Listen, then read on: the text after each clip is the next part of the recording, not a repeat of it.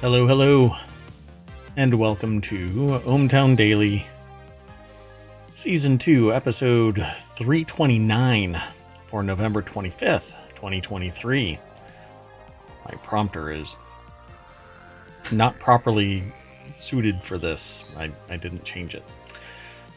I am Mayor Watt. Production values at an all time high. That is ohmtown.com, and up there is the visualizer for the sentient AI that keeps a tab on all things ohmTown. You want to say hello? Good evening, ohmTown citizens. Hey, I'm going to let us know what we're going to talk about today. We're going to talk about the highest heating bills in the United States. And, uh, but we gave two weeks' notice, so it's okay. And no, this doesn't mean climate change is a hoax. And um, you've heard of like uh, what is black and white and red all over or something like that. How about what is 872 square feet and costs $530 a month? How about the Great Green Wall of China? Fair competition requires sustainability and enforceability. We'll talk about that. It's a more complex question discussion. According to this, get it? Honda issues recall. According, okay. A prompt paycheck with a lot of hype. Already got wealth? Well, here's some more. And finally, a kilo degree of Milky Way.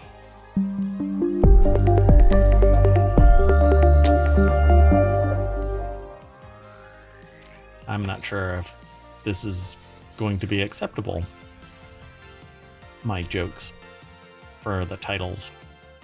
The artificial intelligence is looking at me with a, well, they don't actually have a, a body, so they're not looking at me. They're sensors and the visualizer and what I see, which is a cascade of odd characters, similar to what it looks like behind me. It's kind of like the Matrixy kind of thing, but they're throwing error messages like, "What the hell are you talking about?" well, that'll all come clear when the articles are presented. That's true. Um, so, in our ongoing, uh, I guess, saga of frustration, I can't scroll the front page because I've um, what do you want to how do you want to refer to this? I've scrubbed it for relevance as it pertains to political parties. Um, even though when i'm getting uh, sniped by the the promotion reviewers um, they're only calling out one particular party which is quite funny. And anyway um, I, I, I may actually lose the ability to do those because I said in an email, I guess I'm not as biased as the reviewers. Yeah, so, we know how that's going to go over. yeah, that always, telling someone that they've got a political bias always goes over really well. so, uh, we don't even talk about it. I talk about it more because of the promotion aspect of it than I do in any other aspect of my life. I don't talk about this stuff. Why? Because it's it's personal, it's private. It's not up to me to sit there and you know push a person in a particular direction. I'm not going to ever promote politics. It's just not going to happen. It's not in my nature. If you want to talk about it, that's one thing. But I'm not going to sit there and say, you know, you're wrong-headed because you're thinking about this. I may not buy you a beer and hang out with you, but it really depends on more about your entire personality. Anyway, I'm going sidetrack as to the show, but let's get into the show itself. The very first article. Going. Let's see, our translations are, our transitions are going slow again. Um, I'm actually recording this for TikTok as well, so um, I, if you subscribe to it, it's ohmTown over on TikTok. Um, there's only a couple of videos there, but I've got two more episodes that uh, I need to chop up and put into um, TikTok. This will actually be the second one, but anyway, Uh, the very first article is over in ohmTown Daily. People in Missouri, Ohio, Michigan, and other Midwestern states will have the highest heating bills this winter, and this is why.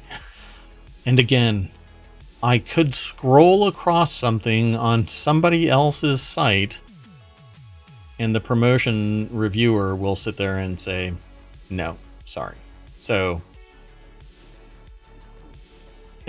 if you think you're frustrated by hearing it, just wait.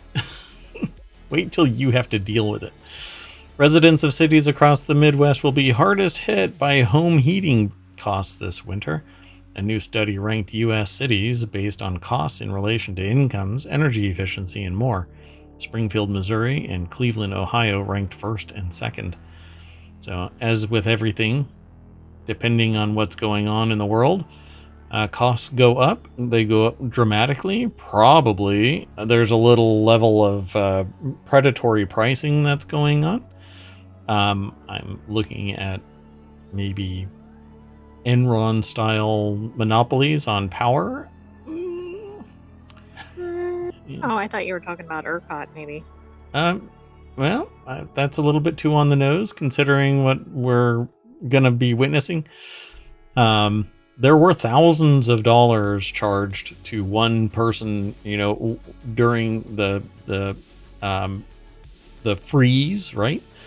people were turning on the heat and they were being charged thousands of dollars because of surge pricing, essentially, um, which I think is freaking ridiculous.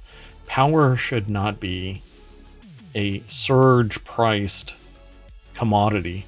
It shouldn't be private profit for generating something that is fundamental to society today. If everybody was just living in a cave and there were no power requirements to exist in the world today, and let me tell you, fundamentally there are, then sure, charge whatever you want because it's supposed to be, it's a luxury, perceived luxury. But no. You know, I can't study for school. I can't run a business. I can't uh, water my plants because there needs to be water pressure. And I've got an electric pump because it's solar powered but only for a portion of the uh, time that my uh, batteries are charging. I need the grid. It's fundamental. You you cannot do anything. Anyway, so let's go over by to the, the way, source. Cleveland, Ohio looks like it's going to get walloped by a snowstorm tomorrow.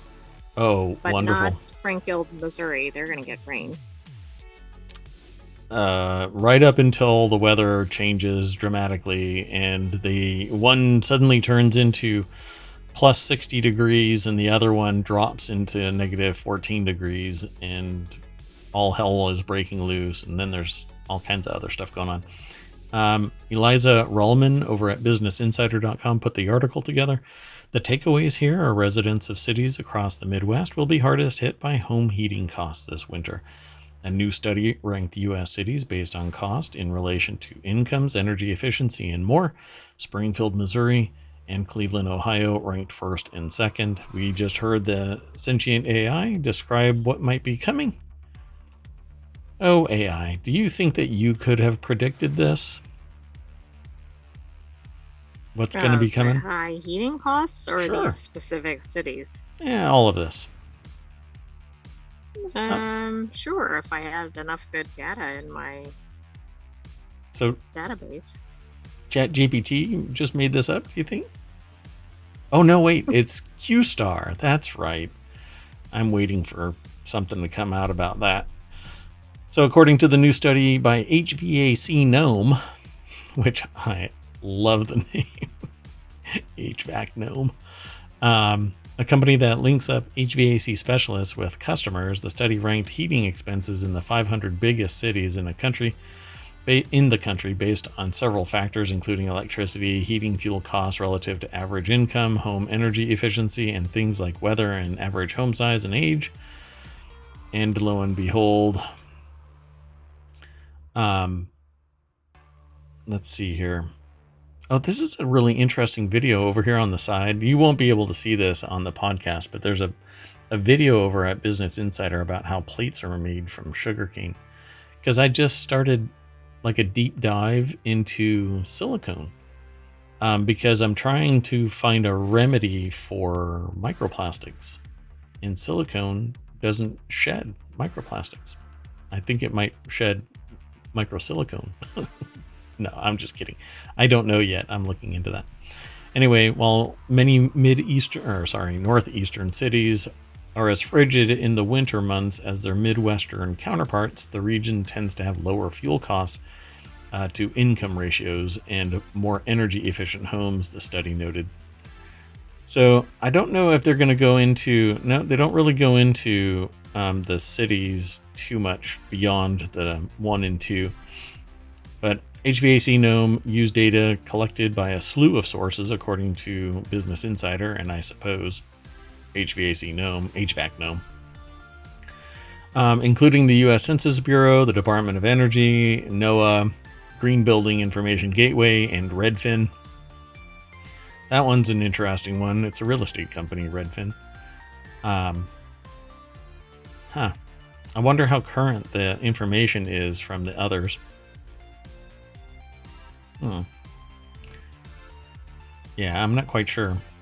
The vast majority of the top 25 cities are in the Midwest. Cleveland and Flint have uh, particularly energy inefficient homes, while Independence and St. Joseph ranked high on energy costs, the study reported.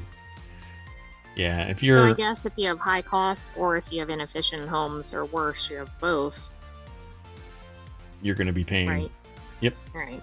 You're going to be paying more. And it's not. It's messy and time consuming to retrofit an energy inefficient home. One of the ways to do it is essentially to punch holes through the drywall or the lath um, and inject insulation into the walls. Um, if you have, uh, let's say you're in your bathroom and you turn on the faucet and the hot water pipe is absolutely freezing cold, it basically means that your pipes run on the outside edge, um, but inside the walls, um, or run across the floor um, in the basement, and there's a crawl space that's poorly insulated.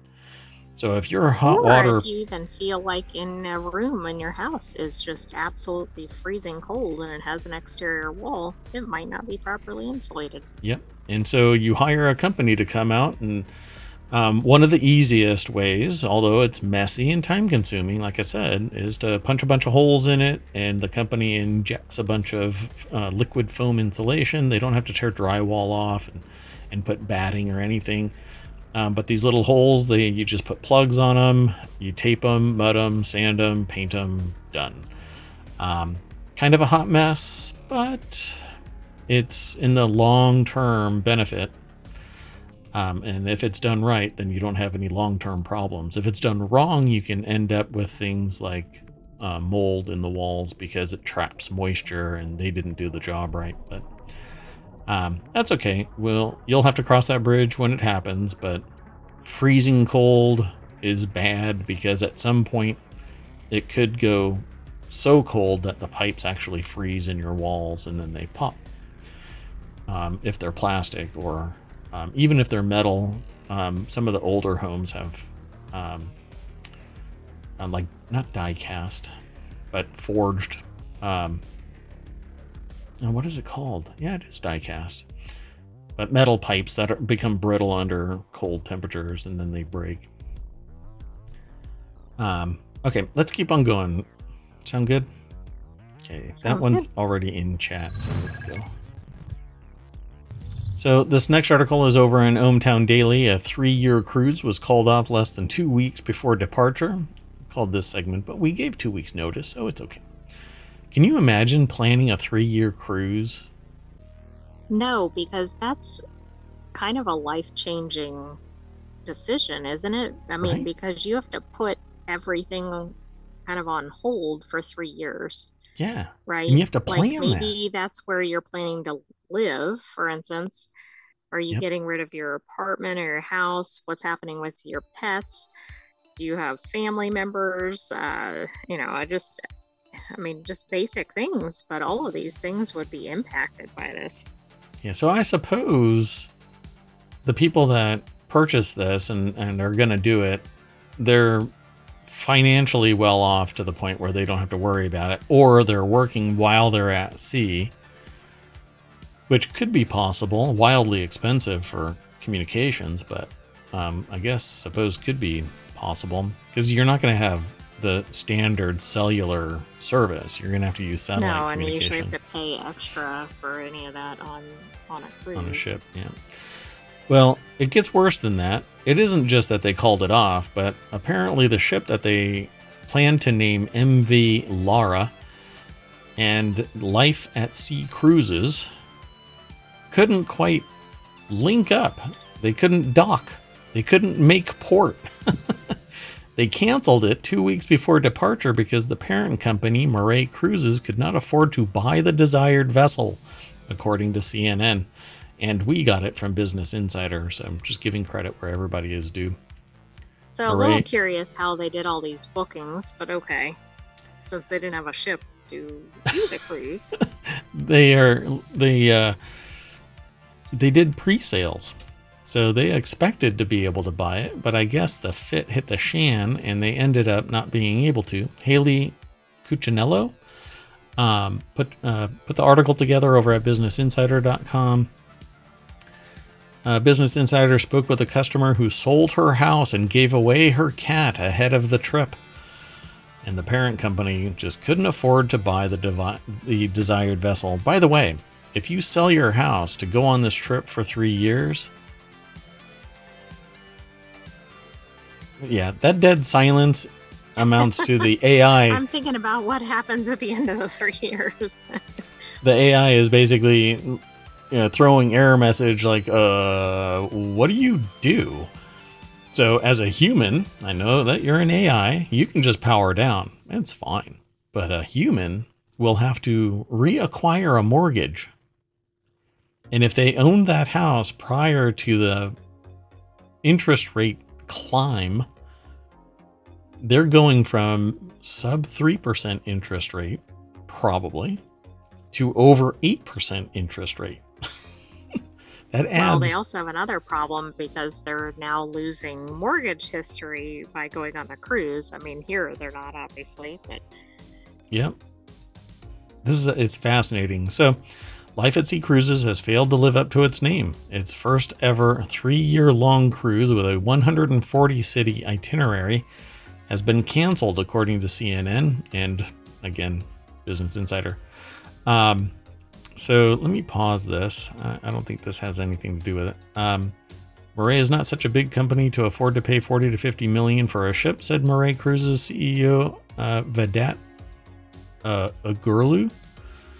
So, I'm sorry, in, the memo, um, then you don't make promises. You don't say you're going to do it. You basically have to. this doesn't make any sense. It, I mean, did they think it was? I'm just making up a number. Did they think they were going to be able to buy it, say, for 20 million or something? And then it was actually 40 million, or did they not get the right ship and then they had to go find another one? I mean, something seems off here. They said that they started facing challenges because the investors started backing out, according to a memo previously obtained by Business Insider. Agurlu, yeah, Agurlu, um, or Ogurler, Agurlu, I don't know how to pronounce that. Agurlu, um, attributed the withdrawals to unrest in the Middle East in the letter announcing the cancellation. Why would investors? I mean, if you're just docking somewhere and there's hostilities, don't dock there. Go somewhere else. Right? can and do that. Going, I think it was going around the world. So Uh, well, three years, 140 stops. The three year package costs over $115,500 per person. Less alarming when considering the average American household spent $73,000 last year. On what? Three years of. On what? I don't know. I mean, is that? I mean, that's obviously not somebody's mortgage, but is it on Maybe that's their entire and other things? like living existence, Would be covered on the cruise. I suppose. So actually, maybe that's a bargain compared to regular living expenses, at least in the U.S. and you get to go everywhere else you know during this time So the cabin restora- registration form on the company's website is still open as of 3:45 p.m. on November 24th. Hey, go ahead. Murray Cruise wow, is can you imagine? People are still signing up for it. They just hit enter, and then an email comes immediately. Hey, thanks for the hundred and fifteen thousand dollars, but this cruise is canceled, and we have an early cancellation fee of one hundred and fifteen thousand dollars. So, no, I don't know. Uh, Obviously, they're going to have to give back the money. Um, it says, but many customers have sold their homes in preparation for the trek, including Keri Witman, a marketing executive in Cincinnati. She told Business Insider that the cruise was an opportunity for her to see the world without taking many time consuming flights. True. Using the vessel's Starlink connectivity, she could have run her firm, Clever Lucy, from anywhere. This is really good marketing for her, by the way. exactly. So it's just hard to switch your brain from thinking you have the next three years planned to have having to figure it all out. Yep, she's going to have to move into a tiny home, um, unless she wants to pay eight percent interest on a house that she previously had owned for three. Witman is determined to find another way to be a digital nomad in 2024, but hasn't figured it out yet. She could book a bundle of cruises, but few have Starlink, so she wouldn't be able to work.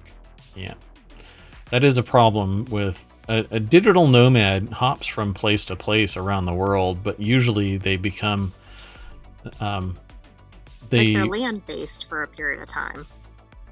Yeah, they're kind of anchored, but they know what's there because digital nomads tend to communicate with each other so that they can say, "Hey, you uh, stop by this coffee shop, and they've got you know, really good secure internet," or if you hang out next to this place you can tap into their internet or something like that. So, uh, Life at Sea Cruises isn't the only residential uh, cruise company navigating choppy waters. The startup Storylines, founded seven years ago, has yet to find a ship either. There is only one residential ship in operation, The World, where condos sell for up to $15 million. So, I think the PSA here is that if you're planning to go on a long term cruise, check to see if they've actually completed a long term cruise first. Yeah, they've got a ship as well. Make sure that they've got a ship. I know when I am about to uh, take drive home from the lot at the uh, the car dealership, the, the the the car lot, yeah, the automotive lot. Um, I know that I just write the check and then three hours later. For any cars on the lot. no, I just say this is what I want, and they go, "Yeah, sure, we got it." And you just have to hang out, and then three hours later, they go, "Sorry, dude, we don't have any cars." but I traded in my more, car. Uh, legitimate than you might recognize. I traded in my the car. Current state of inventory. It doesn't matter. Right, right, right. Well, I think that's actually turning around nowadays, but I don't know. Let's keep going. Uh, the next article is over in Technology Today. Snowpocalypse now. Anchorage smashes snowfall records. I hear people telling me right now. Uh, oh wait, I, I got to do this. Yes, this coming in. Uh, no, that doesn't mean that climate change is a hoax. Um, yeah, I know that you can't hear me because your head is ensconced in a cave somewhere. Okay. Anyway, the Alaskan city of Anchorage received record snowfall in November 2023. Uh, winter weather arrived in force in south central Alaska in 2023. So let's check this out. Oh, wait, before I do that, let's throw this into the chat. Uh, Lindsey Doermann, uh, NASA Earth Observatory, put the article together. Um, I, we were watching the rise and fall of the ice uh, of glaciers, basically. And uh, we were going to talk about one breaking free yesterday, but it, I, I swapped it out for something else, like the largest. How big was that thing? I can't remember. Uh, I think it's the largest ever. Ever, yeah. Is and it, the had, one that broke off of Antarctica? Yeah. Apparently, it had been sitting. It was connected to the seafloor for something like 30 years and it snapped off and start, started moving. Where the hell is this thing going? If it parks in San Diego, I'm going to chuckle. Um, so, Alaskan city of Anchorage received record snowfall in November. The article again is over at um, SciTech Daily. The link is in chat, so you can go and hang out over there here at uh, uh, Twitch or go over to YouTube. Or uh, soon I'm going to be posting stuff to TikTok with regularity now that I've got my workflow all in play. Um, and uh, we have a Discord where you can submit links uh, easier than logging into the website and, and or sending an email. You can send an email, but who the hell does email anymore? I mean, people are texting me now for communication. It's so brief now. I just get a text that says help. Um, anyway, satellite images show drastic changes. Yes. Uh, I don't know if they have many of the images here, but on the site you'll be able to see them. I, I'm kind of air gapped. So intense snowstorms and their impact. How much snow? About 20 inches fell during a storm lasting from November 8th to 10th. The new uh, daily snowfall records for November 8th and 9th were set during that storm. It caused power outages, treacherous road conditions, and office closures, according to news reports. Another storm, which dropped nearly nine more inches on November 13th, added to the challenging conditions and prompted schools to switch to remote learning for several days. Wait, the previous 20 inches didn't force them to. This is Alaska. People are tough. I suppose should so. have. In any other location, it probably would have shut down. Man, it rained a little, and people are like, eh, online learning. It works. Um, so extreme snowfall in mountainous ranges. It's Alaska, of course. It's going to have extreme. 76 inches fell in the Rocky Mountains. In a 24 hour period. Yeah, that's pretty amazing. Yeah, still holds the top spot from April 1921 when 76 inches, 72 inches fell on November 8th. Said Thompson Pass in the, I guess, Chugat, Chugach, maybe mountains, about 140 miles east of Anchorage, reportedly received 72 inches of new snow on November 8th. One it's of the trying snow. to beat that record. Yep. Just barely. Oh. You know, Anchorage Do you think really. anybody upset. was out there like, oh, we're about to pass the record? No. Uh, Come on, Snowpocalypse. End it all. Ah. They were acquired. All of this information, apparently the images and, and other uh, data, was acquired by the MODIS, or the Moderate Resolution Imaging Spectroradiometer, on NASA's Aqua satellite on October 26th. And there's images that you'll be able to access when you follow the link through ohmTown. It's these here, um, but you'll be able to see more stuff when you go through the um, links. Again, I'm kind of air gapped. So, got to protect the sentient AI from outside. Well, actually, you have to protect outside from the sentient AI. You think that Q star is a problem? you should look at the code that my sentient AI has. That's okay. Let's keep going. Uh, the next article is over in ohmTown Daily. This apartment building is being 3D printed in Europe, and rent won't be more than $530 a month for an 872 square foot unit. If it wasn't for the Do we fact think that it's an actual full apartment unit? No. it's a three floor though. So let's uh, let's just go straight on over to Business Insider. That's where this is from. Brittany Chang is the author. Now this is a render. That's not the legit actual unit, but PERI 3D Construction is now printing part of an affordable apartment building in Germany, as seen in this rendering. They have a picture of it. Um, PERI unit, or sorry, PERI 3D Construction is 3D printing part of a three floor, six unit affordable apartment uh, building in Germany. The max rent is going to be between 398 to 528 dollars, depending on the size of the unit. Guess size matters. Uh, the first residents could move into their 3D printed home in October 2024. Yeah, the sentient AI did not think that was funny. So the project is on track to become Europe's first public. You know, the sentient AI doesn't even have eyes, but even I heard those eyes roll back.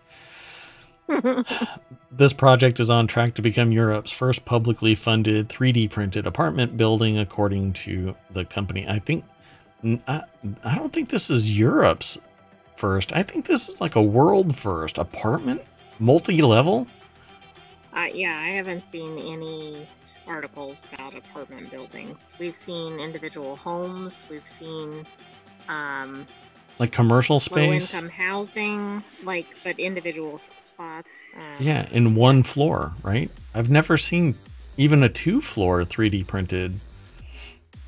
Now I'm really curious. I'll have to look because everything that I see has always been one level. I know that they have the ability, like they print the walls to a second floor, but the the the floor and the ceiling, right, doesn't get 3D printed.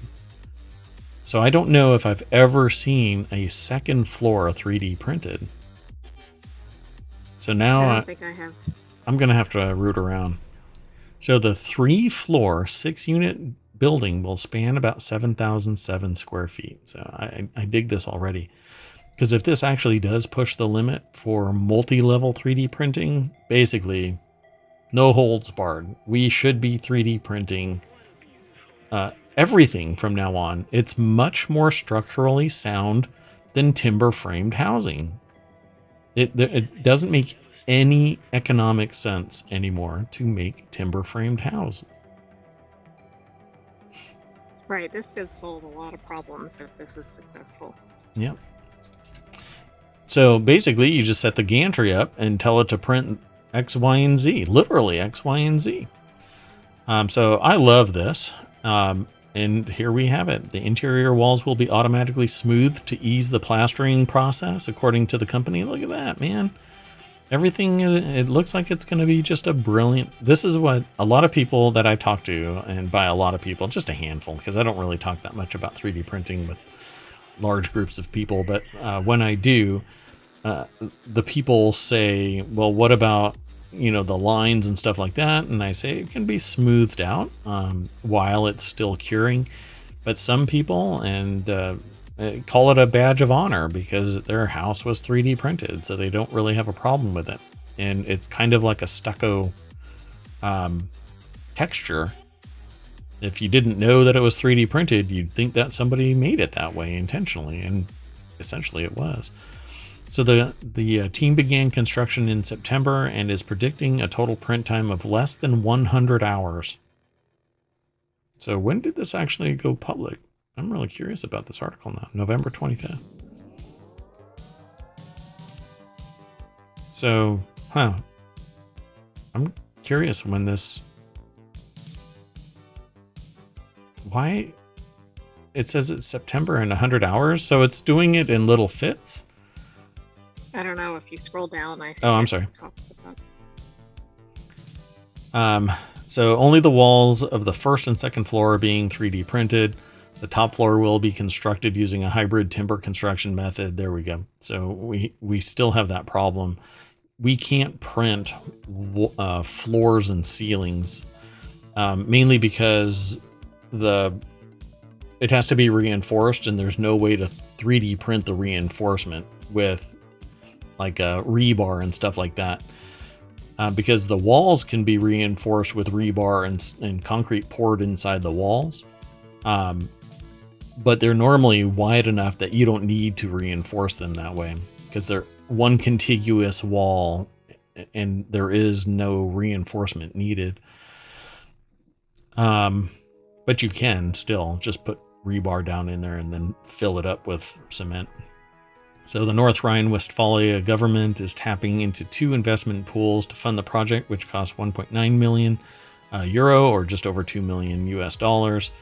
Um, PERI 3D Construction's managing director Fabian Meyer-Brötz uh, believes the tech can already be used across used across modern construction sites and especially for social housing projects. I really don't I don't want that categorization because it makes it come across as if this is housing for the poor.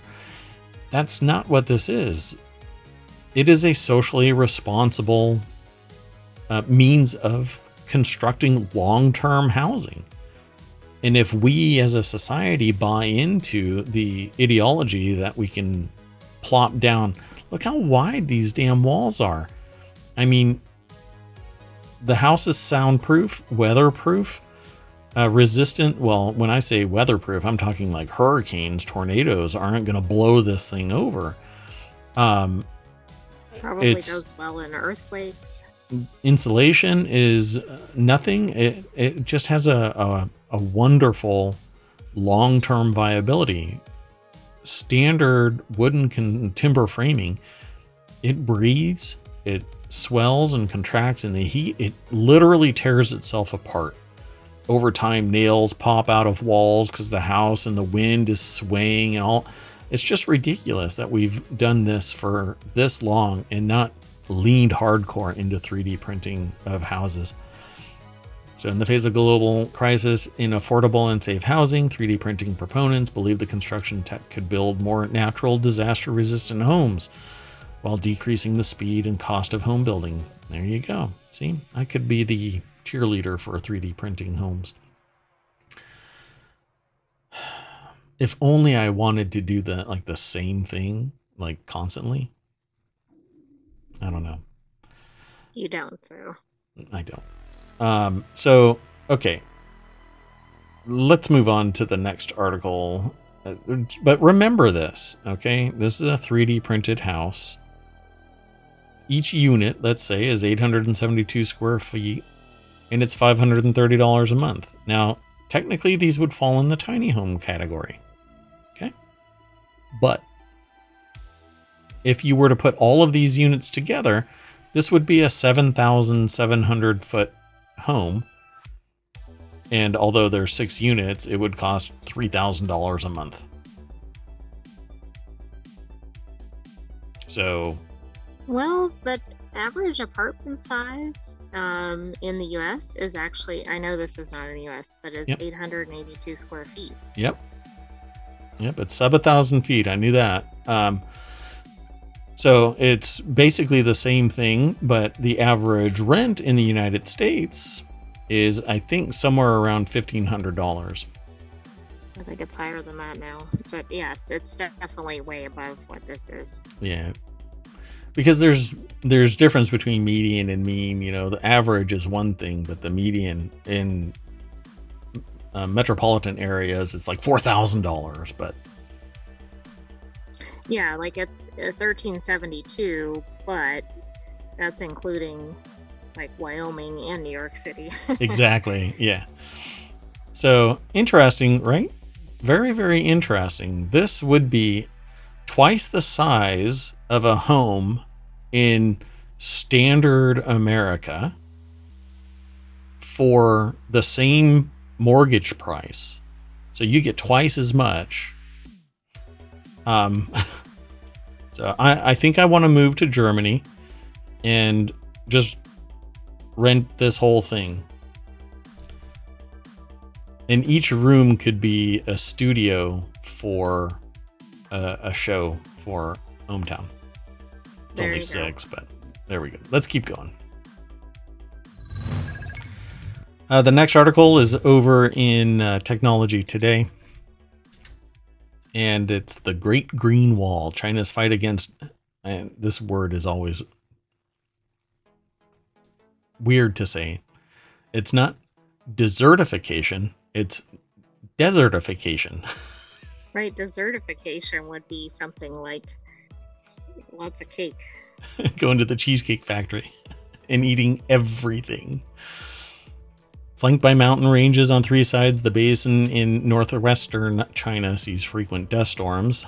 The Taklamakan Desert, located in China's Tarim Basin, apparently is the home of a project to try and stop desertification, desertification, sorry. I threw in an extra S and now I'm hungry. Adam Voiland uh, from the NASA Earth Observatory put the article together. Yeah. How, how many storms did you know? Uh, not storms. How many deserts did you know were in China? Every time I see anything associated with China, I think it's green think and maybe lush. one. Yeah, this must be it. Uh, honestly, I guess I'm a little ignorant about that. So, um, it's the most barren expanses on Earth. It's one of the driest, most barren expanses on Earth, flanked by mountain ranges on three sides. In fact, many parts of it receive uh, between 10 and 40 millimeters, less than two inches of rain per year. So, to combat the spread of deserts and reduce the number of dust storms, Chinese authorities have engaged in tree planting campaign to establish forests along the edges of the Taklamakan and Gobi deserts. Um, the project, called the Three North Shelter Belt or the Great Green Wall, began in 1978. Never heard that until today. Since then, tens of billions of trees have been planted. The aim is to plant around 100 billion by 2050. I think India is doing the same thing um, to stop the same thing. And I think the whole world should. We should try and reverse um, desertification. Got to say it right, otherwise I crave strawberry cheesecake. Um, there isn't much to this article, uh, but honestly, you'll have to follow the links because there's links that are embedded in this. Uh, I a project that existed and started in 1978 and persists to 2050, um, and I've never heard of it. So I knew about the Gobi Desert, but Taklamakan, I'm not sure. It might be Taklamakan. I'm not sure how to pronounce that. I'm putting the wrong emphasis on the wrong syllable. Let's keep going. Did you want to say anything to this? No, I don't have anything on this one. I like how they labeled this dust. exactly. Thank you for the clarification. That's right. I had no idea. Maybe it was like a dirt river. Um, so the next article is over in Law Nerd. States are quietly stepping up antitrust enforcement to ensure fair competition. Doesn't even have much um, in terms of uh, uh, an article. Um, I'll have to remedy that. The aggregator must have kind of munched this. Yeah, not even on a snippet. So the article is actually over at ABA Journal. Ben Brody is the author. They have this huge picture of what looks like a balloon and then a little balloon sitting on top of the big balloon. Um, and uh, this is actually is an older article, but it must have been updated um, because it references October. So, in September 2022, California Attorney General Rob Bonta sued Amazon, alleging the company's pricing policy for third party merchants undermines competition and raises prices for consumers everywhere. Let me cut to the chase. They have a a required contract that if you sell through Amazon, you can't sell at a lower price anywhere else. Does this Oh, sound it's like familiar? Walmart. Walmart. There you go. So these are antitrust contracts because if I so see, it even says it right here. The suit filed in state superior court claims that in order to sell through Amazon, everyday sellers must sign, uh, everyday sellers must sign agreements that they won't charge lower prices on competing e-commerce sites such as Walmart. But Walmart does the exact same thing. If you enter into a supplier agreement with Walmart, their agreement says that you won't sell anywhere else. And if you do, they have to get paid back the difference for all of the products that were sold. Um, that is my understanding of the contracts, and you can be punted from Walmart if you if if you're a smartass about it. So if they violate the contracts, the sellers face less prominent placement and even getting risk booted from the um, selling new wares on Amazon. This is probably the worst one. It's kind of like getting lower hours because you call in sick one day, you know, and and instead of just going, okay, you're sick, um, they punish you. because of a natural process that every human uh, it lacks compassion and understanding of the context. It's a, it's an asshole move, really. Let me just say it that way. So it says we won't allow Amazon to bend the market to its will, but what are you going to do? Where are you going to sell? You have no bargaining power. Well, right, and as a seller, you want to be on Amazon because you have a large audience. Like, where, I mean, you're not going to go, oh, well, I'm not going to sell on Amazon. Yeah, oh, I'm going to go to Etsy. Good luck getting found on Etsy. I mean, the the discoverability on Etsy is just you have to go everywhere else and draw people into your Etsy store. Some people have that ability. I certainly don't. Um, but uh, yeah, it's it's quite amazing. You know, I I recommend people do certain things, but I just I, I don't follow my own advice. Um, they find success. I just can't sit there and sell people on something. Um, so this is really interesting because if I want to sell on Amazon, all I have to do is do the agreement and then search leads people to me because everybody is searching for something on Amazon. It's it's harder to find what you're looking for on something like Etsy. Um, and you're not going to find everything on Etsy. I don't know very many people that are selling red vines on Etsy. Not last time I checked. Yeah, so the effects of new power. Businesses now need to pay more attention to states state attorneys general says attorney Mark Herring, who served as Virginia attorney. There are going to be a lot more microscopes on corporate activity. As a result, legal experts say companies and lawyers defending them will be dealing with more and faster pretrial processes, as well as potentially divergent rulings about discovery, summary judgment, and more. Um, this site, ABA Journal, is speaking to attorneys about attorney stuff. Um, but what this really amounts to is a is the actions that somebody starts, or attorney general, um, brings against companies are going to have a whole lot more paperwork, and the companies need to be ready to file the paperwork as a response. Um, and who knows what the real ramification is, but I can tell you one thing. This is going to raise the bar of compliance, which means that smaller mom and pop shops won't be able to compete with this. Only mega corporations can handle this kind of a process. So, in the attempt to solve the problem with Amazon, you're going to create a stressor for mom and pop shops. Yeah, and I find it fascinating that the example they gave was not selling to Walmart when Walmart is one of the similar um, exactly. vendors. yeah. Unless they've done away with it, you know, in the last five years, uh, I, I think that they still have that same type of verbiage.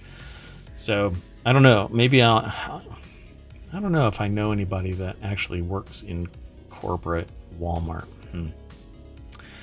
Anyway, um, it says here, but Markey, who has worked in the federal government as well as for uh, the Attorney General of Massachusetts and Virginia, is one of many who say the new law allowing states to stay in their preferred venues likely means swifter resolutions, which could lead to rushed judgments. Markey points out uh, points to a massive, evolving multi-district antitrust litigation against generic drug makers as an example of what the new law would expedite. The matter is still pending in the Eastern District of Pennsylvania, despite states having sued in 2016.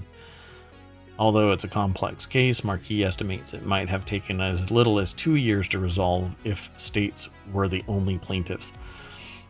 So you're talking about a substantially less protracted litigation, according to this. Um, let's see. There's always more in this, and like I said, this is actually speaking to attorneys about attorney stuff. I really probably just should have named this just attorney stuff. Um, attorneys talking to attorneys about attorney stuff. Yeah, there you go. It's kind of like that. Uh, this is a two-party discussion, and you're a party of the third part. um, the U.S. Supreme Court followed suit with big wins for corporate defendants in cases such as Verizon Communication Incorporated v. Law Offices of Curtis v. Trinko in 2004. In that dispute, a law firm filed a class action claiming that the phone's carrier discrimination treatment of some local competitors' networks and those networks' customers violated antitrust laws. The High Court took the opportunity in its decision to narrow its jurisprudence on when firms have to share their own property as a way to ensure competitive markets. Interesting, right? Hey, we'll lower our competitive advantage just so that we can stay uh, true of the law. But the law is interpretive. So when a company sits there and clamps down on what could be what they feel is abuse, i.e., they're selling on Amazon, saying that this is our best, lowest price for you. And then they go somewhere else and say to somebody else, that's our best, lowest price. The problem that I have with this, though, is that a mega corporation like this will do the opposite and say, for you, our price is $5 per unit. But I want right. that company over there too. So I'm going to give them uh, $4.50. You know? So yeah, why can't it be disparate treatment in both directions, right? And it could be as nepotistic as the CEO or the selling agent is friends with the CEO or selling agent of the other company. But you don't know about that. You only know about a small seller trying to gain advantage. And they're not competing with Amazon. They're competing with everybody else. That's all they want is to be put as far across the globe as possible. And if Walmart won't take my product unless I give them a slightly lower price, why can't that be my competitive advantage? Yes, I'm still willing and able to sell my product for X lower than that person over there. So the article goes into greater detail. One state, Minnesota, is looking at adding an abuse of dominance standard that would allow the state to go after companies with higher market share, which basically means that every other company is going to be on the hook uh, for not abusing small mom and pop shops.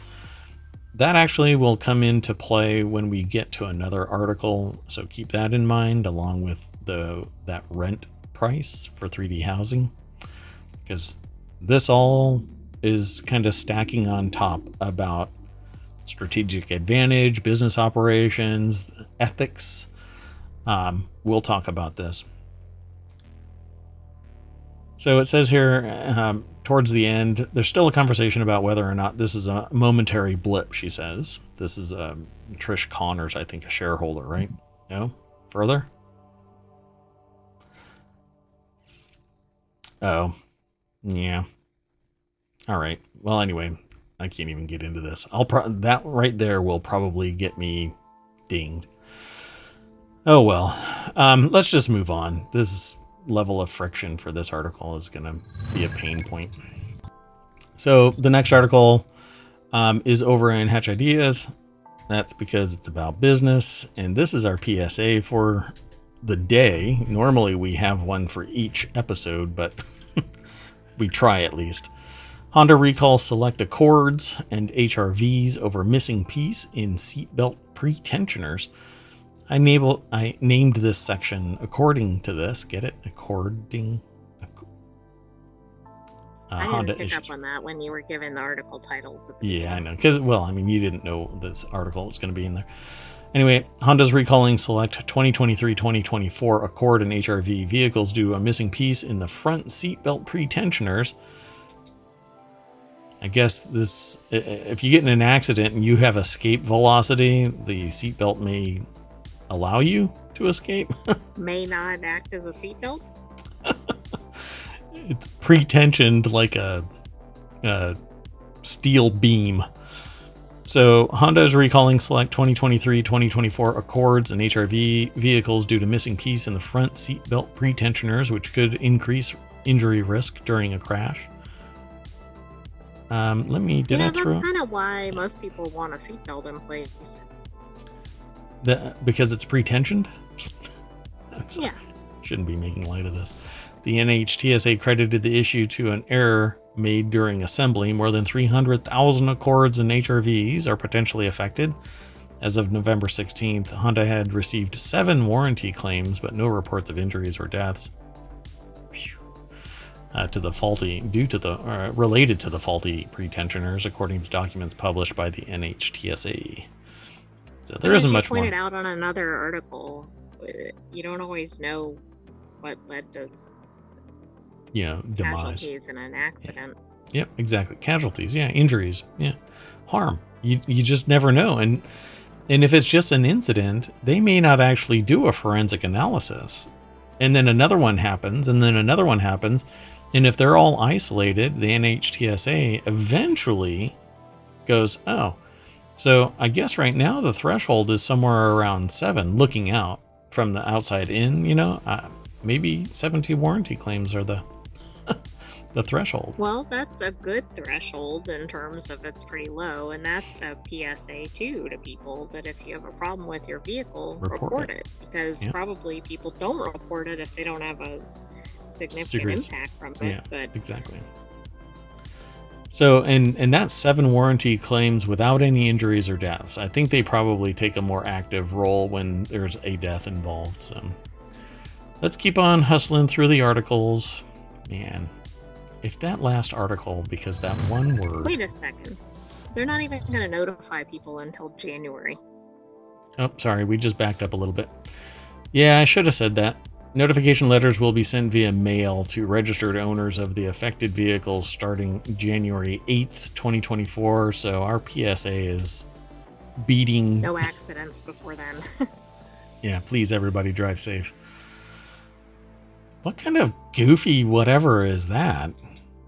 I mean, it, it doesn't take much to just start sending letters to people, right? Do I not know something? Well, I know that I don't know some things, but for crying out loud, it's a mail merge, folks. Just I was going to say they've sent out other recalls and other uh, issue notices. Replace the the part and send it out to all your yeah, all of the buyers. As a dealers. starting point, right? Yeah, contact all of the dealers that have received these vehicles and go, hey, we kind of uh, the pretensioner, you know, widget machine ran out, and we have up to three hundred thousand of these. Hmm. Okay, let's do that again. Uh, the next article is over in Ohmtown Daily. Prompt engineer is one of the hot jobs AI is creating, and I titled this one A Prompt Paycheck with a lot of hype. So, whenever you hear about prompt engineer, you hear the pinnacle of price. So, the salary, everybody talks, oh, it's almost $400,000. No, no, just no.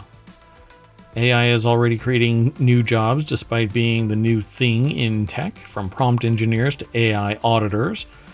Companies are seeking workers who can use the new tech, and job platforms are seeing a rise in adverts for AI related roles. Let's go over to Business Insider. Um, Beatrice Nolan is the author uh, here at Business Insider. Uh, I guess they're the one that promptly engineered this article. Um, so it says uh, AI may be coming for some jobs, but it's also creating new employment too. Only humans talk about this kind of stuff, the demise of an entire sector, as well, humans will figure out some other job to do, right? Like horses got phased out, steam engines got phased out, all kinds of stuff gets phased out because why? It's n- not something that you need and not something that I'm sorry. Oh, if everybody could have seen the visualizer from the uh, sentient AI, my goodness. Um, okay, so anyway, all kinds of stuff Well, gets we never phased saw out. horses get new jobs, right? Correct. Yeah. Yep. I'm, I'm not comparing people to human. I mean, people to humans. Uh, people to horses. I don't know. Some people have really long faces. Um, so adverts for AI related roles, for example, are already increasing across job websites. And this is kind of the goofiest thing ever, I think. Karin Kimbrough, chief economist at LinkedIn, told Business Insider that conversations about AI had spiked on the platform over the past year. It has nothing to do with jobs, really, other than AI is taking jobs. But the silliest thing that I can possibly imagine is prompt engineer, prompt crafting, generative artificial intelligence, chat GPT. Those are all terms that are being searched, but prompt engineering is something that takes a minuscule amount of knowledge. You understand the syntax for ChatGPT or Midjourney or whatever the AI is, and then you craft instruction or inquisition, whatever it might be. LinkedIn said that there had been a 60% increase in mentions. Yeah, because people are talking about it on LinkedIn, but they're not sitting there saying, hey, everybody is making $375,000. And I've heard this before, and it's in this article as well. And that's because there's like one job out there for $375,000, and you probably have to be a PhD. I don't know. I haven't looked on it at it, um, but it says some of these roles have salaries as high as $375,000 and don't always require tech degrees. No, usually when you're talking about AI, while you have to have some tech understanding, they're also looking for sociologists, anthropologists, psychologists, um, people that understand the human condition and can leverage that understanding in a technical environment to I hate using this word, but to groom an AI to be a better human because it takes time, it takes consideration of the outputs from the previous interactions with the AI. So when they say $375,000, no, this is the anomaly, and I'm not even sure what they're asking for. I can say that the average kind of gig here is somewhere sub $60,000. You're not going to find people without a tech degree, without tech skills, without a, an advanced degree, PhD, making 375 sitting at a coffee shop prompting generating prompts using an AI to, for discussion with an Sounds AI. Sounds like a good job to have. It would be nice. Analysts at Adzuna also saw an increase in job listings for AI ethics officers, the smallest chapter in every corporation. Um, chief AI officers, AI auditors, AI trainers, machine managers, machine learning engineers, workers who are notably in sharp, short supply even after the AI boom, also saw an average salary increase from October last year. Yeah, they're and a lot of people think that they understand AI, but once you peel back the layers, you're on the inside, it's a completely different animal. It isn't just typing in a bunch of prompts. By the way, hmm. this source of the 375,000 was a specific job listing mm-hmm. for Anthropic, which is an AI uh, competitor company. to. And it was a prompt engineer and librarian. Um, what were the like maybe more technical than um, what what was the academic requirement? I'm really curious. Let me see if i can get to it. Okay. I can't get to it because there's a paywall. Oh. What up sorry. pisser. all right. Well let's keep going uh, the next article is over in ohmTown Daily. New York City will pay homeowners up to $395,000 to build an extra dwelling in their garage or basement to help ease the housing shortage. I titled this segment Already Got Wealth? Well, here's some more. Now, couple that with printing 3D, well, 3D printing apartments 875 square feet, 530 bucks a month. And it could be massive in scale. It only has to be three stories. Fine, three stories. Create row after row of these things on the outskirts of New York, not in New York City. Because inside New York City, it's nearly impossible to acquire land at a reasonable cost and then focus on infiltration and exfiltration of humans in and out of New York City proper. You know, I mean, there's New York City, Manhattan, um, but New York State is much bigger than just Manhattan. So it has huge tracts of land that could still hold people. It doesn't have to be in Manhattan. So New York City unveiled a pilot program to help homeowners. By the way, across the United States, um, 60% of the population apparently own their property. And I think it's somewhere around 66%. So 33% rent. Of those 60%, 66% that own their property, right? That are renting. Here that's what I'm what I meant to say was that they are renting. So if somebody is renting something out, right? The landlord 66% of landlords own their property, but only 7% of them are the mom and pop. If I oh, right, I mean they're like large companies or something. Right. So, in something like this, if somebody is going to be renting it out and they're a homeowner, they already have the wealth that's required for them to be a homeowner. How many properties can $395,000 make if it's 3D printed on the outskirts of New York City? We don't know because we haven't really seen. Oh, no, that's not true.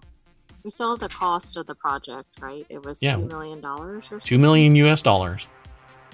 So this $395,000 going to one person for one dwelling for one occupant.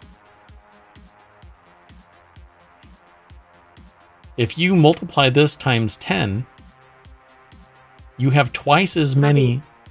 Go ahead. Six million times the fifteen, let's say. So you could buy, you could make three of those that each house six people. I think. Right. So it's much more efficient to 3D print a bunch of three story, six unit dwellings, appropriate basically for anybody forever because they're not going to deteriorate like a timber framed house. But this is going to give $400,000 to one person to build one dwelling Well, let's For- remember too. This isn't a house. This is like conversion of a garage or something. Right. Yeah. I, and I didn't even consider that because it's going to be a separate dwelling. It'll have to be permitted for occupancy. It'll have to be uh, up to code, arguably. Um, I think this is ridiculous. This is absolutely ridiculous. So let me throw. Um, oh, I didn't throw the previous article into the chat. There you go, folks. Sorry about that. Um, and here is the New York is willing to pay people $400,000 to build something in their garage. I can do that. Um, Eliza Relman is the, but I, I like my garage. Um, so, uh, Eliza Relman uh, over at Business Insider put the article together. This is not what they are talking about. An ecological living module, a 22 square meter tiny house, is displayed at the United Nations headquarters in New York, July 16th, 2018. That's the picture here at the uh, at Business Insider. The problem with this is this thing would be priced all by itself easily $250,000. This little thing. Right. Now, part of that might be because of the um, land it's on, or do you mean just for the dwelling? just the dwelling being permitted and placed um, and, and, and installed, not the land, um, it would probably be about $250,000. Why? Because they call themselves luxury and cutting edge and all of this stuff. But a 3D printer, you plop that gantry down, you fill its hopper with cement, you tell it to print the damn building, it prints the damn building, you're done. Is that the command that you give it? Yes.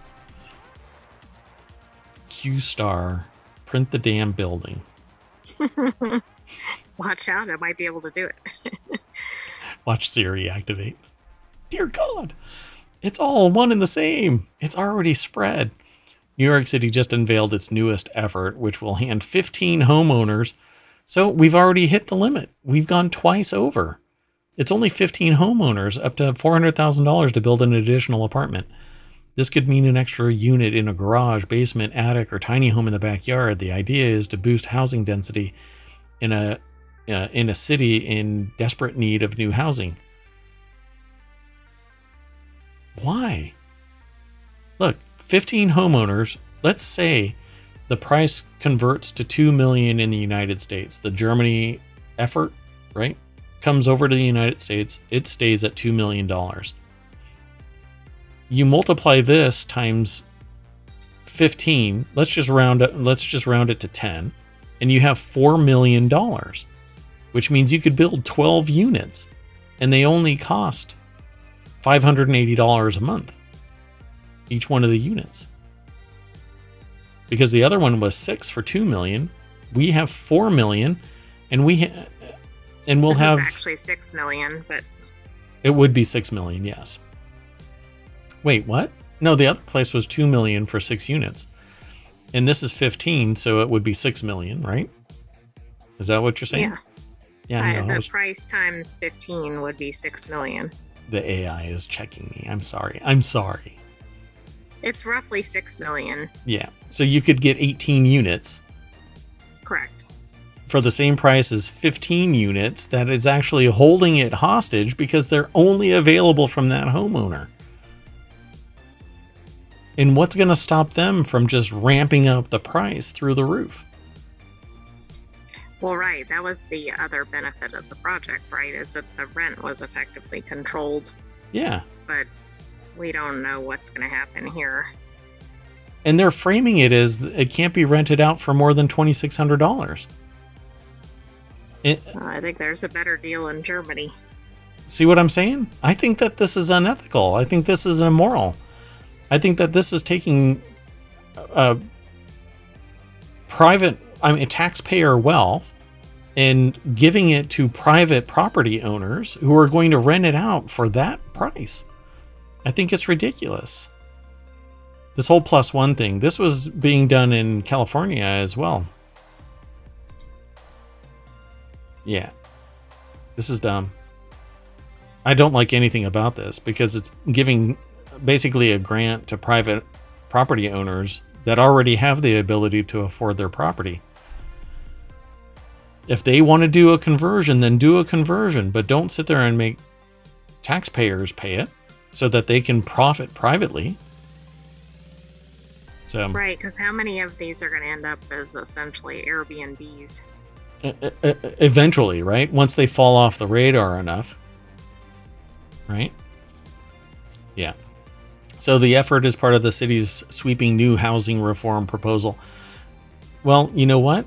Build more bridges in and out of Manhattan.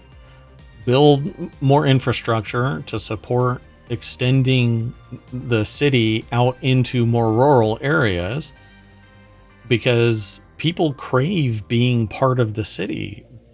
People crave being part of community. But they also need to uh, be able to afford it. And being basically an indentured servant because you have to pay $2,600 a month for a garage sized apartment in somebody else's house is ridiculous in the 21st century. It's so dystopian and it's taking private money, taxpayer money, right? It became it goes from private to public and now it's going to private, but it's a it's a wealth exchange. It's it's taking it from me as a taxpayer and giving it to some other taxpayer and they're profiting from my taxpayer dollars. I think it's ridiculous. So, I don't know. Uh, this is something that I guess we'll keep on watching and, and talking about it. But it says New York City is facing an especially severe housing affordability crisis. Well, this isn't really helping because they don't have to stick to that. $2,600 is ridiculous for a 20 by 20. Right, if they really wanted to fix the housing crisis, they'd be looking at things like the 3D printing, or they'd be capping the rent at something like $500, which I know sounds laughable in New York. Yeah, just rent control this stuff. I mean, it used to be uh, in vogue and now it's not. Why? Because regulatory capture. So uh, I, I think it's ridiculous that they're doing this, but let's keep going. We got one more article. This is a kilo degree of Milky Way. Kids in the Sky, new stellar system discovered by Kilo Degree Survey. Astronomers have discovered a new stellar system in the outskirts of the Milky Way as part of the Kilo Degree Survey, or KIDS. The newfound system, named Sextans 2, is most likely an ultra faint dwarf galaxy. The finding is reported in a paper published on November 10th uh, in the preprint, preprint server arXiv. Um, so this article is over at phys.org. It's put together by, uh, I can only think that their name is pronounced Thomas, Thomas Nowakowski from uh, phys.org. And um, essentially, what ended up happening was the KIDS is a multi band photometric survey utilizing the VLT survey telescope in Paranal Observatory in Chile. It's actually a mountain um, um, observatory called Paranal. It's a mountain called Paranal. Um, and uh, since 2011, the survey has been mapping 1,350 square degrees of the night sky in four broadband filters. Um, for this to make sense, you have to understand that light isn't just a straight line, it's actually an arc.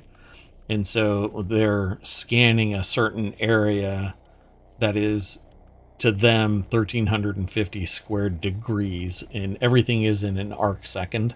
So, you know, each one degree they scan, then they scoot over a little bit, scoot over a little bit, and they grab so as much. like a panoramic.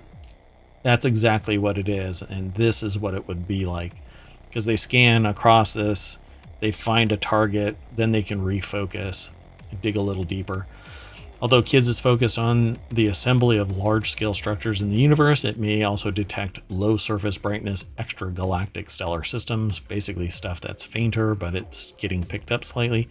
They can actually refocus and look at it again. Um, that's why the team of astronomers led by Massimiliano Gatto of the Astronomical Observatory in Capo, sorry, Capodimonte in, uh, it might be Capodimonte um, in Naples, Italy, um, decided to conduct a large scale search for unknown faint stellar systems with KIDS for this purpose. They looked for low luminosity stellar overdensities in the KIDS latest data release, DR4, which brought promising results. I think hooking this up to AI and automating this process would be fantastic use of AI because it would be able to scan the data deeper than human observation um, or automated, uh, like standard mathematical observation. And AI would be able to suss out uh, deeper like space objects or anomalies. Yep. So the team identified a highly promising overdensity of stars in the Sextans constellation with an absolute integrated magnitude of negative 3.9. Follow up observations of this overdensity with the 8.2 meter Subaru telescope confirm that it is a stellar system located some 473,000 light years away. So we are seeing its light from 473,000 light years away. So That's it could be gone. Incredible. Between now and and and then, it could have run a, afoul of a black hole or something. Um, the astronomers initially designated the newfound system KIDS UFD1 and dubbed it Sextans 2. The collected data indicate the Sextans 2 is um, relatively small with a half light radius of about 629 light years, while its mass is estimated to be 4,910 solar masses. So the system it, um, also has a bunch of other data um, that really only makes sense to those who are really into this. Um, but they're suggesting that it's at least 10 billion years old. Pretty cool. It says That's very how, cool.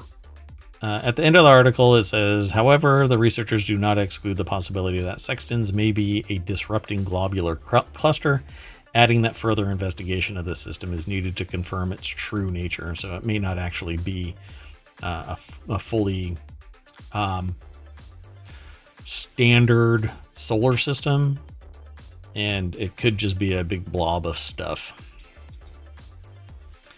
That's very scientific. Yep.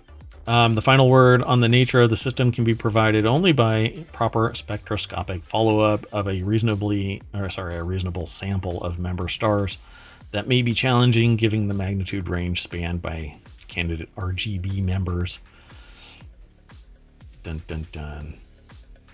So it'll be interesting to see what comes out. But we're, we've discovered quite a lot of extra solar um, systems that are out there, planets, uh, individual planets, um, which are all attached to solar systems, or I should say systems.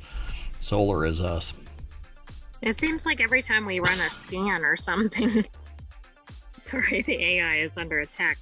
Seems like every time we run a scan, practically we we encounter some new galaxy or new Yep.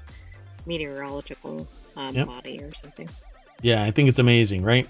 Every time we look, we find something. And to sit there and assume we will never see something that is available like us, right? Like something that's listening, looking back. I- think it's just absurd.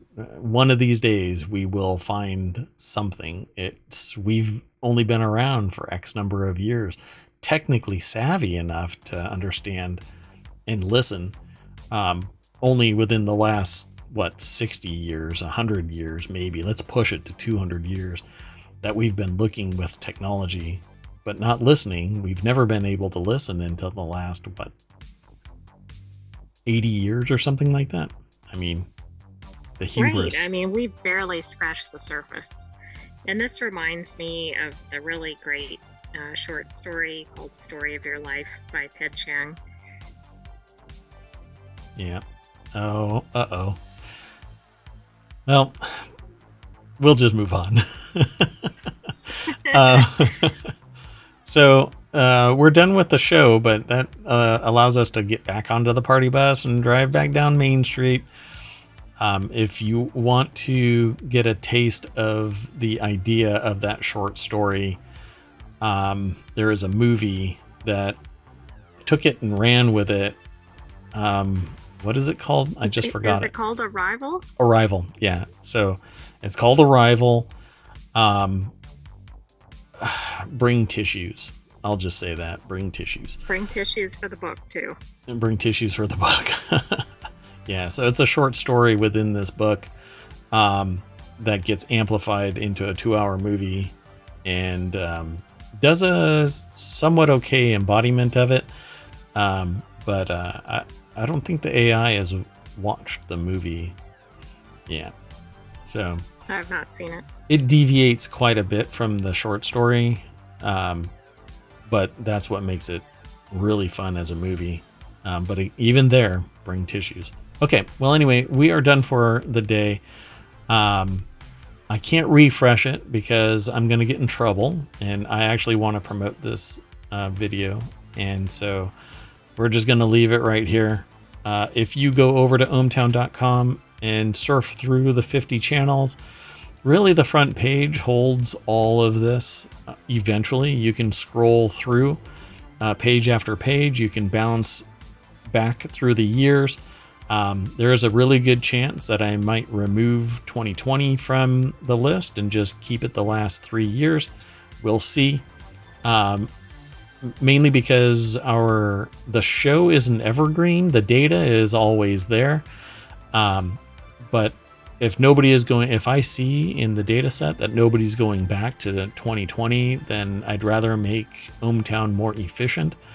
Um, and we can always do something um, longer term later create a, a deeper archive that is just headlines that link to material but we'll see. Uh, we'll cross that bridge after further evaluation. But there's 50 channels here all with a niche concept um, focusing the information like constructagon is about 3d printing jewel crafting is exactly that just what it says reality hacker is about vr ar mixed reality and other things like deep fakes um, and it has some gaming and and some and and tech news about uh, hacking reality, and there's a bunch more that I think that you will. I mean, I'm really into watches, even though I don't buy uh, watches. Band of Bezel, I love the engineering that focuses on watches. Prime Glass is about photography. There's just a ton of stuff. Um, and it's all the news, none of the noise. There isn't a lot of stuff, fluff in here.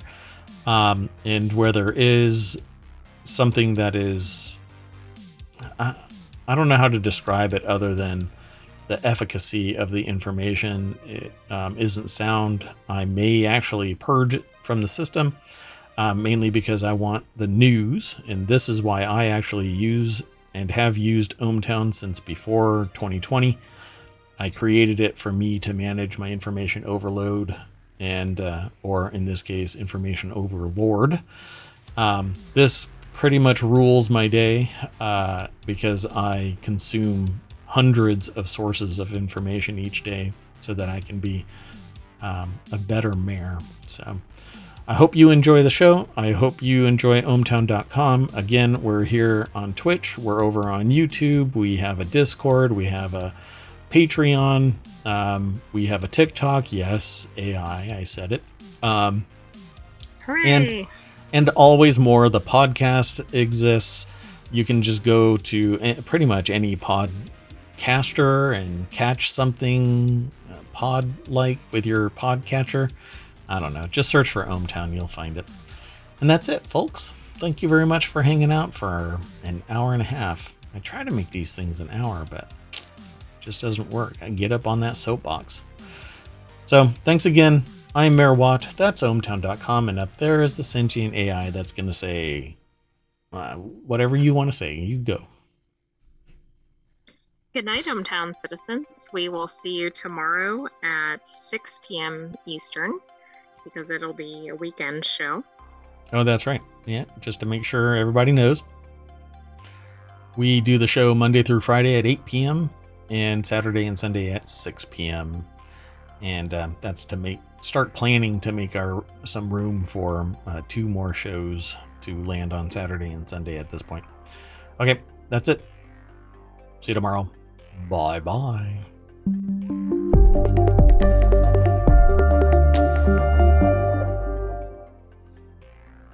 On TikTok, it still sees me.